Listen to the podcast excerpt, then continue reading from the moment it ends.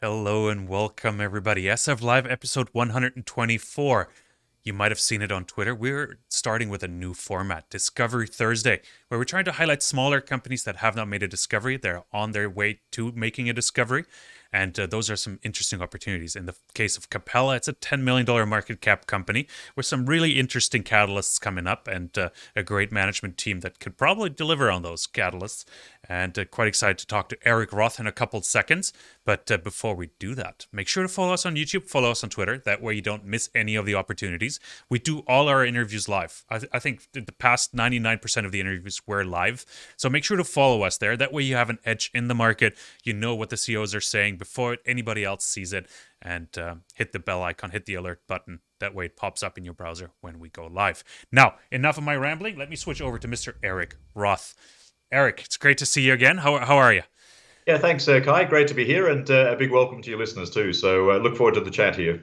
Yeah, fantastic. And Discovery Thursday. And uh, it's great to highlight your company. As I mm. said, 10, roughly 10 million market cap, seven cents, early, early days, although with a long history. Um, run us through give us a quick, you know, Cliff Notes 30, 60 second version of Capella, and then we'll dive into some more details. Yeah, okay, just in terms of the project portfolio. So, uh, the portfolio at the moment is we have a mixture of high grade gold and copper projects. We have five of them that we're running in tandem. Uh, two are in Canada, they're the two gold projects with joint venture partners. We have a gold project in Sweden, and we picked up a couple of really exciting high grade copper projects in Norway as well too. So the focus of the company, this is a great mix of um, you know, just really high grade gold systems and also high grade copper systems. Uh, so it's a great uh, mix of uh, commodities there for the for a company like us to go forward. Okay, before we continue, I actually forgot to mention one thing. This is an interactive format, everybody. So make sure to use the hashtag function AskCMIL to ask your questions live on Twitter. And we've got a lot of questions already. So take a look at the Twitter feed. Uh, go find that hashtag. Also, the YouTube chat is open if you have any questions. All right, we continue in the program. Eric, you, you mentioned a couple things. So you you have a, quite a few projects, and uh, in Canada you have a couple of joint ventures, and you did explore mm-hmm. your own projects. How would you classify Capella? Are you a prospect generator? Are you an explorer? Where how do you fit in? Yeah, Kai, look, I'd say we're basically in the explorer discoverer category. Effectively, what we've done historically in, in, with this company and what we what we've done previously with other companies is our niche in the business really is the exploration stage, taking projects through to discovery, resources, and then through PEA, sort of those early mining studies, those PEA, PFS type studies, and that really is sort of at the niche, I, I guess, spectrum that we cover. Um, so I would say that the Canadian projects as joint ventures, uh, that's just the way I guess the, the, the project's developed, but we do the exploration ourselves, and, and it is our job to make those discoveries and push the projects forward to development. Fantastic. Fill us in a bit on the history of the company before we go on with uh, you know some forward-looking statements to see what you guys are up to for this year. But uh, run us through the history because you've recently rebranded, and mm-hmm. uh, run us through that and how how did it come about? Yeah, thanks, Kai. So basically, for those who are following the company, so we were previously known as New Dimension Resources. Uh, as you've mentioned, there was a name change in November last year to Capella Minerals, and that really happened because of a, a really a, a, refocusing of the company's efforts. During 2020, we always had the two Canadian projects, so they were always in the portfolio. Uh, but what we did do last year, we made a, a structural change in the sense that we divested from a few Argentine assets that we held. We held a few gold and silver assets in, the, in Santa Cruz province in Argentina. We divested those uh, to third parties. And in parallel, effectively to fill that void, we've acquired a, a very nice uh, portfolio of projects in Scandinavia. So, um, so effectively, that's sort of the recent history of the company, and, and we had some big changes in 2021. And I think we're in a really good position here to move things forward in 2021. Exactly. And you, you put out a press release this morning about your Canadian joint ventures. Mm-hmm. You, you sort of outlined what the target or what the plan is for this year, and mm-hmm. uh, r- run us through those and run us through your joint venture partners, obviously. So give us a rundown on the Canadian projects. We'll start there. Yeah, so we have two uh, uh, two uh, JV projects in Canada, Kai. So we have uh, one is called Domain, which is a joint venture with Yamana, and that is actually in north in basically in northern Manitoba. Um, now, that's a project that uh, so Yamana controls 70% of the project. We control a whisker of under 30%. It's a project that we do participate in, so we, it is a participating interest in the project. Um, from our perspective, it's probably the most advanced of our projects in the sense of uh, historically we've done 10,000 meters of drilling on it. Um, we are in the process of doing the community consultations with a view to getting back to drilling again uh, later this year. So, so it is a project that I think will move very for, uh, very it'll move forward very very quickly. Um, and similarly, with uh, we have a second joint venture which is in northwestern Ontario. It's called uh, Savant Lake. Um, that's a project, interestingly, that we earned into 100% of last year. We found a joint venture partner for it, it through Ethos uh, Gold Corp. And, and some of your listeners might know Ethos through the Discovery Group of companies. So it's a very sharp uh, technical group and obviously a very good market presence. Um, but the joint venture there effectively is uh, they are earning into that project, so they will cover the uh, this initial, uh, I guess, uh, two million dollars of expenditure to earn into the seventy percent, and in parallel, on the anniversaries of, on, upon signing and on the anniversaries of that signing, we get cash and share payments from them as well too. So, so from our perspective, that was a great way to take the project forward. Um, you know, with a very with a quality JV partner, and also uh, sort of accumulate some shares and a little bit of cash as well uh, through that deal. So. Fantastic. We're going to talk about the capital structure in a second and your working, ca- mm-hmm. working capital. Uh, let, us stick on those projects for a second. So Yamana obviously owns 70%. They're in the driver's seat. Mm-hmm. Um, Savant Lake, you, you, you, are running the program and uh, are they just contributing or is Ethos running the program? Yeah, no. In the case of Savant Lake, so Ethos is running the program. So they signed, we signed that joint venture in September, uh, and in fact, uh, in in the interim, they've already been working a lot on the ground, as you would have seen as people who read the press release today. Uh, you know, they've already been out there. They've done an airborne, a high resolution airborne magnetic survey. They've done a lot of things on the ground, and, and the idea is that as soon as the snow melts, as soon as the early spring comes around, uh, they'll be back out on the ground and moving this project forward. And the thought here is also to be pushing towards drilling in that sort of Q3 sort of window and beyond. So, uh, so this is a project that I'm really confident that they will be able to push forward very quickly. Uh, but it is uh, Ethos running the program and managing the program, and I think we're in really good hands here. Okay, great. Um, Ethos picked up some other projects in Newfoundland the other day, and so my question is more like their their focus as well. They're also just just a junior, right? Mm-hmm. Um, capital is still constrained for many juniors. Like, what what is their focus? Like, what do you think in terms of budget? Uh, do you think they're going to get distracted, or they where, where do the priorities lie for them? Yeah, so so I know the main interest in Savant Lake was uh, the following. It's it's a property. It's a it's a district scale play. So it's a very large property. It's 229 square kilometers. It covers some very prospective ground in terms of uh, we know there's gold on the property, uh, and I don't want to get into too much geological detail. But when you look at the deposit type, uh, there are other deposits in the area with a similar geology. So really, what we're looking at here, um, the attractiveness of Savant Lake. It's a big property. Um, the target in terms of these iron formations they're looking for, there's like 60 kilometers cumulative strike of this. So it's a very extensive area to test. So, so the attractiveness for them at uh, Savant Lake is the fact that it's a district scale play, and that's the really thing. That's the thing that uh, is the real exciting factor here, and completely underexplored. Yeah, fantastic. And uh, what's their budget for this year for Savant Lake? Have you have they published that yet? Is there an idea out there? Yeah, so their work commitment, uh, rather than a budget per se, so the work commitment, according to the agreement, they need to spend uh, half a million dollars uh, in the ground. So that would be from September 2020 to September 2021. Uh, look, they may well go beyond that, uh, but really, the, the only restriction from our side is that they do have that work commitment year one, and that escalates to a million dollars in year two. And of course, they have the option to accelerate that if they wish, so they can move the program forward faster if they wish, should they choose to. Fantastic. Anything else we missed on the Canadian projects? Yeah, and I think that's it. I, I, think the good, the good, the good thing from our side, uh, Kai, the projects are in really good hands, and, and and you know we do have an opportunity to be drilling both of those projects in the second half of the year. And uh, you know, look, I'm excited to see both being drilled because I really do think they're they're strong, high grade gold prospects. So I, I really look forward to seeing those projects get drilled. That's why you're on this program, Discovery Thursday the truth machine will start exactly turning later this year. So that's why we're looking that's why mm-hmm. we're having this conversation as well because that's what gets us excited. That's what the share price gets that's what the share price gets excited about all right? Absolutely. Um, you got it. well let's talk about the other part that has quite a few investors excited based on the feedback we've been getting here on twitter and based on all the questions mm-hmm. is obviously scandinavia. You picked up some projects in norway and sweden uh, through a partnership with emx and uh, let, let, let's dive into those. Run us through those projects and then we'll dive into a little more detail there as well yeah, so I guess uh, just as a bit of background, uh, Kai, so we've had a relationship with EMX uh, for, for quite a few years. Um, uh, now, effectively, uh, what we've done with this is we, I mean, EMX has actually quite a large portfolio of projects in Scandinavia. So we basically handpicked what we thought uh, were the ones that made the most sense, that had the most potential. Um, and interestingly, if I look at, uh, so we have three. One is a gold project, which is in which we call the Southern Gold Line. That's actually in a very well mineralized belt. It's in the same belt as the Barsele deposit, which is Agnico and Barsele Minerals. So it's a belt we know there's multi-million ounce deposits completely underexplored. We know there's gold boulders on surface, and effectively the, the exploration strategy on that project is to uh, to basically look for the source of these gold mineralized boulders, as a lot of explorers do in northern Sweden or Finland.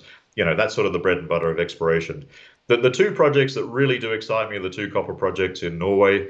Um, you know, and interestingly, uh, the, interestingly, the first questions I usually get from investors are, "Isn't Norway an oil country?" Right? And it's like, well, yes. I mean, we're talk- that's talking about the North Sea, but but geologically, people have forgotten that basically that belt of massive sulfide, these high-grade copper deposits, is actually an extension of a belt in northeastern Canada, where we know there's a number of these mining camps, Bathurst, New Brunswick. Um, you know, so. Um, people have just forgotten the potential there in Norway for these these high grade deposits. And uh, and in this case, we've been very lucky to pick up two former mining districts, uh, which were in production literally for hundreds of years. Closed in the mid 80s because of low copper prices. Really, nothing has been done on these projects, very little uh, in the last 40 years. And we've got an exceptional opportunity to, you know, look around those old mines and along some of that prospective stratigraphy. So I'm really excited about those, uh, the, the copper projects. I think they're fantastic for a company. Perfect. Like what is guiding you right now with these projects? Like, what kind of historical data do you have available, and and how are you doing the targeting now? Yeah, so specifically with regard to the Scandinavian projects, uh, so if I look at the two copper projects, what we're effectively doing, so we only acquired these in August, so I guess we, we've covered a lot of ground in a fairly short period of time, and of course now it's in the winter. So, um, but the the main thrust has really been uh, interpreting the geophysics. And, and, and Shoaley is a very, so the two projects, uh, Løkken and Shoaley, and Shoaley is actually a great example in the sense of, uh, you know, the government funded airborne geophysics over this precisely with the reasoning or the goal of incentivizing exploration in the area. So, you know, so we've had access to very good data sets um, you know, done specifically to to really invigorate exploration in these areas. So so the government's helped with some of those data sets. Uh, in the case of the old mines, there's obviously some of the old mine data um, and things like that. But uh, you know, we've actually been fortunate to have a very good base to work off. Now, what we really need to do is fine tune that and zero in on the highest uh, priority targets. So that's really our goal uh, in the short term. Run us here. through that method method of zoning in. Like, how are you doing that? Like, without getting too technical, but like, what kind of tools are you using, and uh, what kind of results can we expect, and how how do we follow along as investors on your targeting approach? Yeah, so it's a good question, and uh, without getting too complicated. So, if again, if I look at Shoaley as an example, we, we did put out a press release about ten days ago or so, um, so people can also go back and have a look at a bit of that methodology in detail. But fundamentally, we know that we have these you know, prospective horizons that can be 10, 15 kilometers in length. In the case of Shoaley, we selected 4.5 kilometers of that, and the reason for picking that, and I should also point out too, there were two old mines on this uh, on this uh, property, which are actually kilometers away. So, so you know, we've just picked a segment in the middle where, uh, you know, it, it's absolutely amazing. You can actually walk on the surface over high grade copper mineralization on surface. I mean, it's, it's right under your feet, and and, and we're in 2021 can you actually do that? You know, walk over high grade mineralization on surface that's never been drilled. It's it, it's just extraordinary. So that was really the guide. So first of all, it was an eyeball thing. I mean, obviously, if you've got high grade copper on surface, this looks like a really good place to start. Um, but then, of course, obviously, we've used all these other components, the geophysics, uh, you know, just geology, geochemistry, and, and, and the whole idea is just to, to distill that information, just zero down and basically get into those areas of higher probability. Um, I will also also add that we are also doing a data mining, which is sort of a, a more of a computer-driven process at Shoaley. So on the one side, it's the boots on the ground, uh, you know, us, the geologists, looking at the data.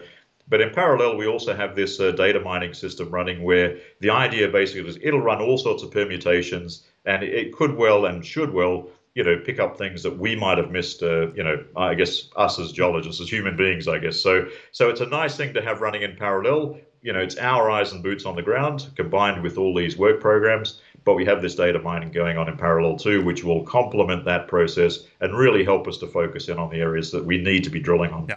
How come nobody's touched that property for 40 years? Like, how come you have untouched copper mineralization at surface? Like, how is that possible? I, I don't know. you, you, you, tell me. It's, I, I, don't understand it either. I mean, EMX staked this property. It was free. I mean, nobody was out here. This was in 2019. It was open ground. They staked it. I mean, where in the world w- would that happen? I mean, there's always an owner to these properties, right? It was open ground. I mean, it's incredible. It's just, uh, it's beyond me, to be honest. It's incredible. That's crazy. Um, since, since you talked us through the targeting process, run us through some of the timelines as well. And of course, again, with the end result of putting a drill in there in, into the ground, uh, how far away are we from that? Yeah, so so Kai, I guess with the two uh, copper projects, so so with the Swedish project, um, that's still relatively early stage. I think that's going to need another good summer to generate uh, the targets, really to to fine tune that work. So I'll leave the Swedish project out for the moment. That's not quite drill ready. Yeah, I mean it's reconnaissance drilling, but it's not sort of the, the you know discovery resource type drilling that most investors would be thinking about. So if I look at the uh, the two Norwegian projects, so the time frame basically is we are in this data this uh, uh, drill target generation phase. We, we are working hard on that. As soon as the spring comes around, we'll be able to fine tune some things in the field. Um, and here I'm just talking about. Remember, we've had a relatively small, a limited time on the period on the property. So I'm just talking about that initial area that we've looked at. So the idea basically is to to finish up that target generation push these things through permitting. And permitting is actually quite quick in Norway, it could be two months. And then after that, uh, get into drilling as quickly as we can. And then continue to evaluate the other targets on the property as well, too. So there's a lot to do and uh, a little time to do it, I guess. Permitting is a good point since you bring it up. Like, what are you per- permitted to do right now? What do you need to permit? And as you said, two months is a permitting timeline, so you're not in, too much in a hurry. But uh, what, what's the plan there? Yeah, so for regular exploration work, so for non-impact or just or low impact work, uh, there's no no permits required. Obviously, uh, you, are free to do whatever is required. Uh, so the drilling permits take about two months, and, and to be honest, uh, you know that's pretty well comparable to Canada or you know m- uh, many other jurisdictions. So um, so so the permitting process is very clear.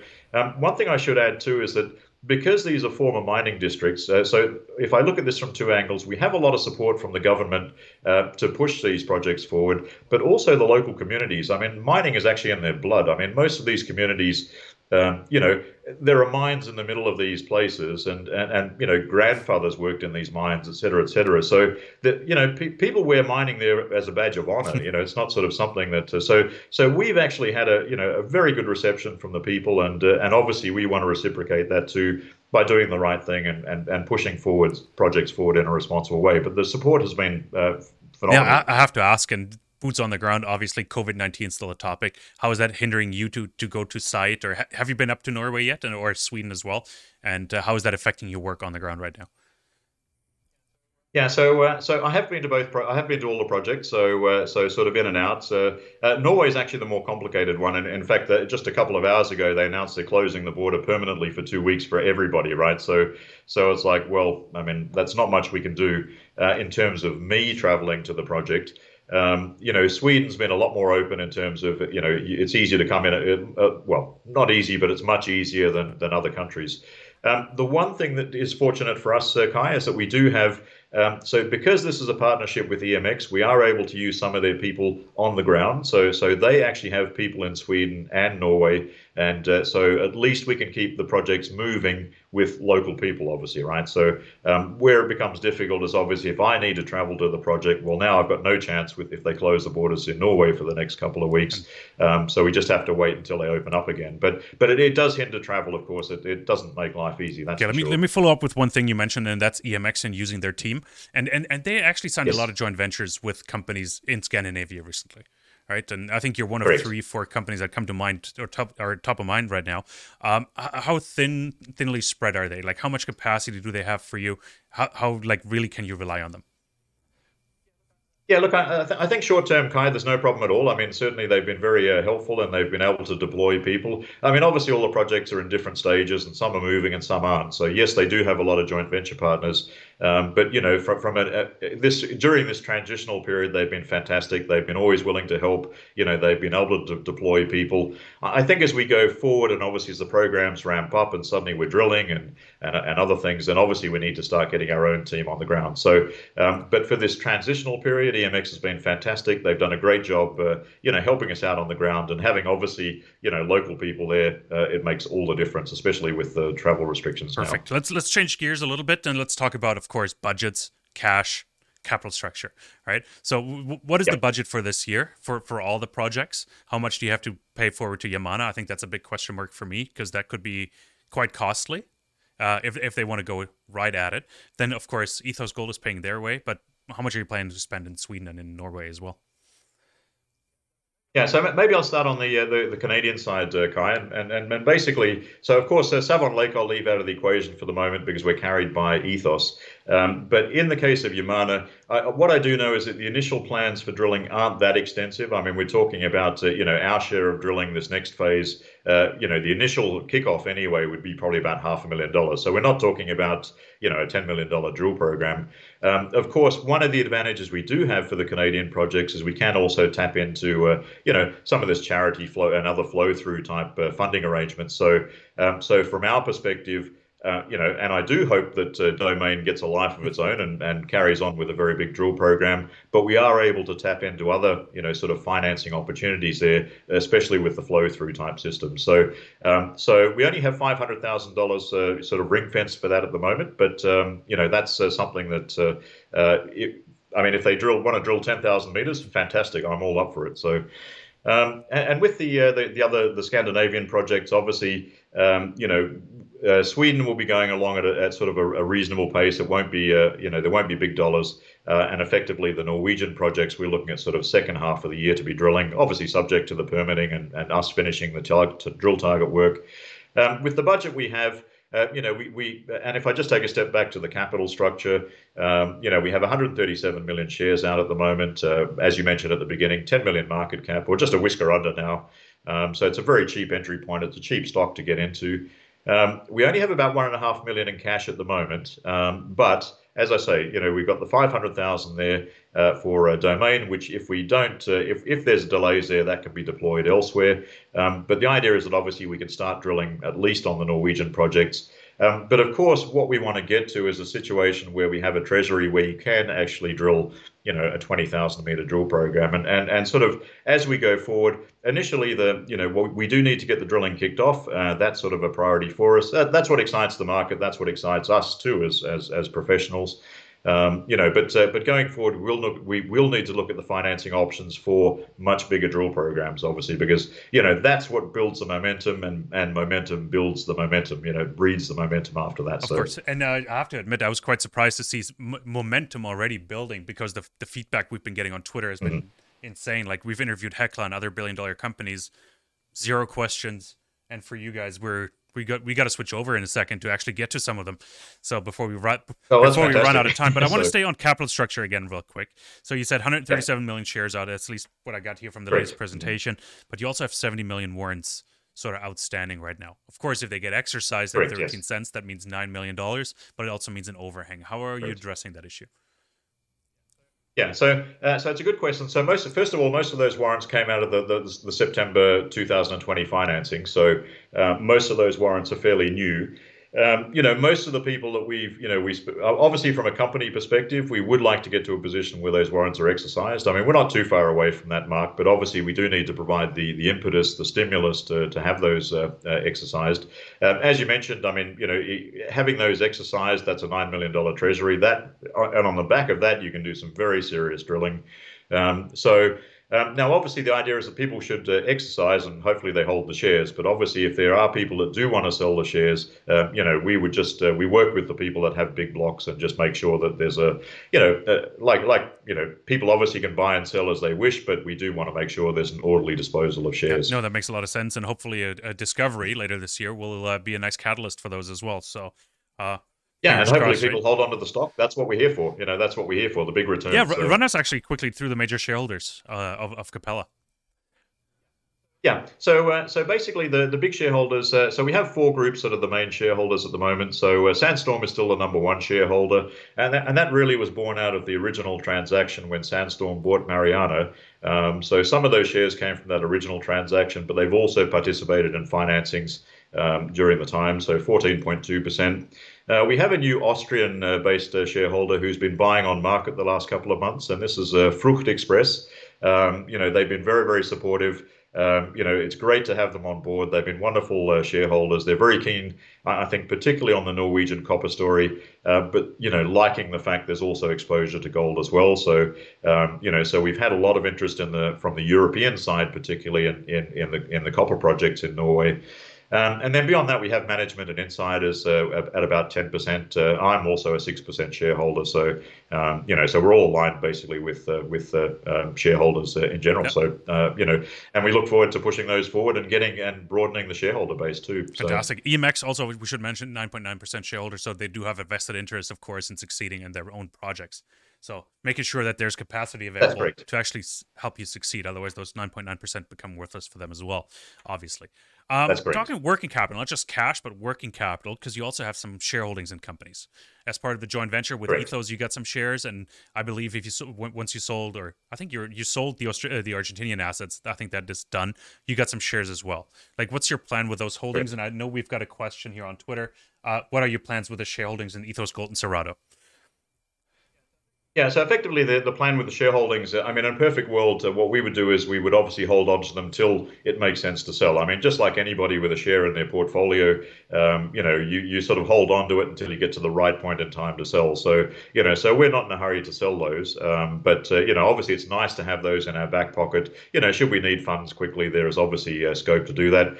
Um, as you mentioned, we have 2 million Ethos shares at the moment. They came from the sign in on the Savant uh, joint venture every anniversary we get another two million shares. So so you know by the time this gets to the end, we could have an eight million dollar uh, eight million share uh, holding uh, in uh, Ethos. Um, and of course from the uh, the Argentine assets, we did get the Cerrado Gold shares. Um, you know, there's about just over a million dollars worth of uh, shares there. And of course, you know, we'd be looking for upside from both their Argentine projects and also the Brazilian projects. So, so it's nice to have those in our back pocket. Um, but the plan is to hold on to them until the, you know, a time it makes sense just like you or I in your own portfolios, you decide, okay, this looks like a good time to sell, sort of thing, not to be forced into selling. Um, and also, just one other thing I will add too: there is a, a, residual interest in a project in Argentina, which is called Sierra Blanca. Um, we have a 20% interest. If our JV partner Austral exercises that, then there's also another two and a half million dollars of cash that would come in through that angle too. So, um, so there's a number of things, but that's obviously sort of at the end of their earning. But should they accelerate it, that's something that we could, uh, uh, you know, bring into the portfolio earlier rather than later. So, Perfect. so there's a number of options there we have, and of course uh, the warrants that we talked about gotcha. earlier. And uh, I switched over to Twitter so people or our viewers can can see the questions actually. So the first one we've already answered. What are your share plans with the mm-hmm. shareholdings? Obviously. Uh, we, I think we talked about the the relationship with your joint venture partners. I think uh, that that's been covered extensively, but we haven't talked about you. Who's Eric Roth? Give us some background on yourself and uh, the management. Yeah, so that's a good uh, question, Kai. And look, and people who've been around in the business uh, quite a few years, and uh, you've known us for, for many years too. I guess uh, you've seen us in different iterations. So, um, so before uh, Capella, I was the the COO of a company called Mariana Resources, which was both TSX and uh, and London listed. We had a high grade discovery in Turkey called Hod Maden. so we were purchased, we were acquired by Sandstorm Gold in 2017. You know, fantastic off asset. I mean, it's just you know, the problem is when you find something like that, it's just such a sweet asset that it sets the bar so high that, um, you know, really was an extraordinary asset. And of course, that's why Sandstorm liked it uh, and bought the company for that. So, we, so that was another case of exploration success uh, leading to the PEAs and PFSs, et cetera, and then being taken out. Uh, before then, I was CEO of a company called uh, uh, Gold Mines. We had a, a, discovery in Santa Cruz province in Argentina called Cerro Moro. We were acquired by Yamana in 2012. Um, you know, that was also another case of discovery, resources, uh, early mining studies, and then takeout. So, um, and then before then, uh, I was the global exploration manager for Anglo Gold Ashanti until 2008. and, and, and in the Greenfields capacity, you know, in my three years of tenure in Johannesburg, we uh, running things from Johannesburg, uh, we brought like 20 million greenfields ounces to the table at less than $15 an ounce. So, you know, I think those were the best years that company ever had and probably will ever have in their life. I mean, I hope they have more success, but uh, honestly, you know, they, they were probably the best three years that company's ever had. So, um, so you know, so we've we've had a, a, you know a number of successes, and we do have a track record. And people who followed us over the years, you know, they know us as you know, yes, we can tick that management box. Let's make sure we can now tick the project. Fantastic. Box. That's a good point. And uh, I've known you for a while. That's why I keep forgetting to ask the management question because we've known each other for for quite a while. Um, a couple more questions, and one, and it's really like as you as you predicted, the focus really is on the Scandinavian, especially the Norwegian assets. Um, Run us mm-hmm. quickly, like let's keep it short. But is, how how supportive is the government right now? You said permitting is fairly quick. Um, I, I, see that as a good signs. And uh, what, what's the infrastructure right now uh, on on site there? Yeah. Yeah, so the government's been very supportive. I, I, think at the national level, obviously, look, Norway realizes it's got to wean off the dependence on oil, right? So obviously, oil is the big driver in the economy there. They realize that's a, you know, that's got a finite time frame, I guess, uh, before you know. So so they've been very supportive of other industries, and with other industries, I'll include uh, mining in that too. Uh, so we've had a lot of support from the government. Obviously, to you know, because they're copper projects, that feeds into the whole, you know, the transmission of clean energy, whether it's uh, you know power lines or whether it's electric vehicles. Um, so you know, the the government is very keen on that and using the infrastructure that's already there. There's also uh, you know processing of copper concentrates available throughout Norway and Sweden. So you know, all the infrastructure there is basically to go from mining to the final metal, right? So, so you know, so it's an extraordinary situation, and they want to take advantage of that. Um, so, you know, we're in a good position to push these forward, and uh, you know, I think uh, we we have a lot of support uh, all round. I think. Fantastic. Allow me one last question before we wrap up, and uh, it is from Swen, and he's asking. It's a good question. That's why I bring it up, and I know he has access to you uh, year round, right? But uh, it, it's a how, how are you spending your budget and focus in Norway, uh, Løkken or Kjøli? will they be equally explored, or do you have a favorite that's going to get a little more attention? Yeah, that's a good question. And to be honest, I love both the projects. I think they're both awesome. And uh, you know, in terms of um, you know the potential for new discoveries, uh, basically what we will try and do is run the two parallel. Uh, I, in, in, terms of the work that we have been able to do on the ground, Kjøli is probably a little bit more advanced, just simply because of the time that we've, uh, you know, keeping in mind we only pick these things up in August. Uh, you're coming to the end of the summer, and then the snows come, so it, uh, you know, the the window is fairly short. Um, I love both projects. I think there's fantastic potential on both for, for company maker discoveries. Um, so I would like to run the two in parallel. But if I look at which is the most advanced from our perspective, we've done probably just a little bit more work on Kjøli than we have on Løkken at the moment. But both are fantastic. I would love to run the two in parallel. Great, fantastic. We are way over our time limit. We're at 31 minutes, and uh, we we shot for 20, and here we are. And uh, let, let, let's wrap it up though. Catalyst the next three months. What can we expect in terms of news flow? Yeah, so there'll be lots of news flow in terms of we'll, we'll be keeping the market updated as, as we saw today with the Canadian joint ventures. Um, you know, we are also completing a technical report on the Løkken project. That should be hopefully in the next uh, days we can get that out. There'll be lots of news flow just in general in terms of this whole targeting. Uh, also, that data mining for Kjøli, you know, how that went and, and, and just the results of that. And the whole idea is to, over the next couple of months, we've got to push through this drill target generation, get into permitting, and get drill rigs on the properties. And that really is sort of the, the main focus for us uh, in the short to, to midterm. Fantastic. There you have it. And uh, drilling imminent. Oh, I would say imminent, but it, hopefully this year. So that that's why we we introduced Capella Mills on Discovery Thursday. Uh, it's been great talking to you, Eric. Thanks for running us through the through the, uh, through the story and uh, giving us an update on where you're at right now and uh, why you are a Discovery Thursday company. So really, really appreciate it. Everybody else, thanks for watching. Thanks for sending in so many questions. It's been great asking those. It's an interactive format. It mm-hmm. always has been. It is for the audience. I haven't even had a chance to check the YouTube chat. I hope I didn't miss anything and nobody's holding a grudge. I apologize. And um, join us again. We'll be back with more updates next week. We've got a lot more interviews and expert interviews lined up. Follow us on YouTube, follow us on Twitter, hit the like and subscribe button. That way you get notified when we go live with another update. Don't miss it. They're all live and uh, you can hear directly from the CEO. Thanks so much. And uh, Eric, we'll talk soon. Thanks, Guy. Appreciate it.